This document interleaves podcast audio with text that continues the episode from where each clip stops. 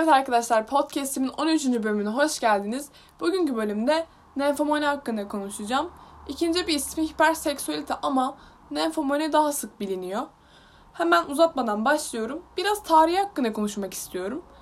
Ee, 1700 ila 1800 yıllar arasında hastalık olarak kabul edilmemişti. Daha sonrasında kadınların aşırı cinsel isteği ve aşırı seks yapma isteği sonucunda kadınların hastalığı olarak çıktı. Daha sonrasında ise zorla seks yapmak isteyen ve sürekli seks düşünen herkese nenfomani dendi.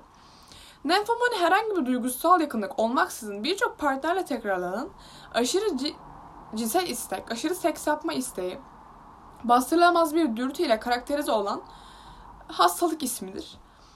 Nenfomani kişilerde cinsel dürtü değişmez. Ayrıca kişilerde görülebilen kontrol edilemeyen mastürbasyon, pornografik ögelerin aşırı kullanımı, aşırı seks yapma eylemleri, cinsel bağımlılık, cinsel dürtülerle direnememe gibi faktörler kişinin aile ve arkadaş çevresini ayrıca iş ortamını olumsuz etkiliyor. Nenfomani neden olur? Nenfomani genetik yatkınlık, travma, cinsel istismar, çevresel bir stres etkeni olabilir. Seks kaygısı, pornografiye olan aşırı ilgi durumu, hipertiroidizm denilen tiroid bezinin aşırı aktif olması sonucunda cinsel arzuların kontrolden çıkması, temporal lob bozukluğu ve epilepsi yani beynin temporal lobundaki durumların nenfomani ile ilişkilendirildiği görülmüştü daha önce.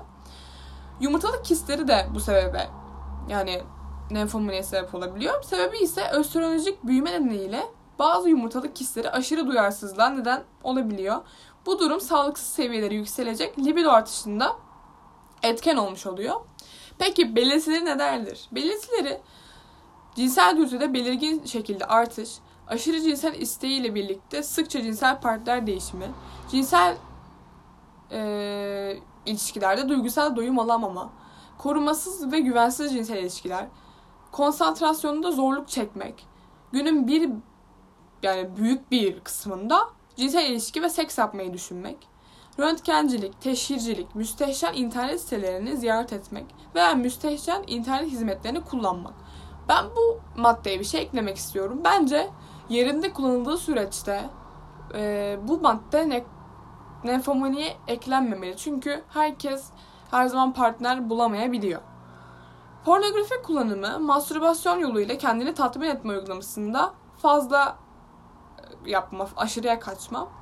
Nenfomaniye bağlı olarak ortaya çıkan utanç, suçluluk psikolojisi, stresli yaşam olaylarına tepki olarak tekrar tekrar cinsel fanteziler, dürtüler veya davranışlarda bulunmak, kendine veya başkalarına fiziksel veya duygusal zarar verme riskini göz ardı ederek tekrarlayan cinsel davranışlarda bulunmak, cinsel fantezileri, dürtüleri ve davranışları kontrol etmek, önemli ölçüde azaltmak için tekrarlayan başarısız çabalar, cinsel davranışların kesilmesi üzerine fizyolojik olarak tanımlanan veya psikolojik olarak tanımlanan değişikliklerin karakteristik psikofizyolojik yoksunluk sendromuna bunlar belirtilir arkadaşlar. Şimdi nenfomani miyim? Nasıl anlarım?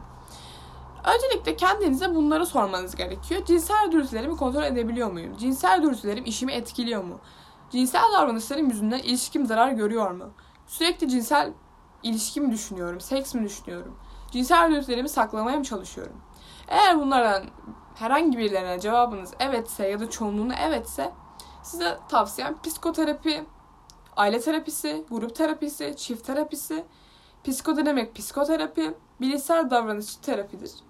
Zaten e, eğer yoğun derecedeyse muhtemelen ilaç takviyesi de verecekler ve bu şekilde hastalıktan kurtulacaksınızdır. Dinlediğiniz için çok teşekkür ederim. Hoşçakalın.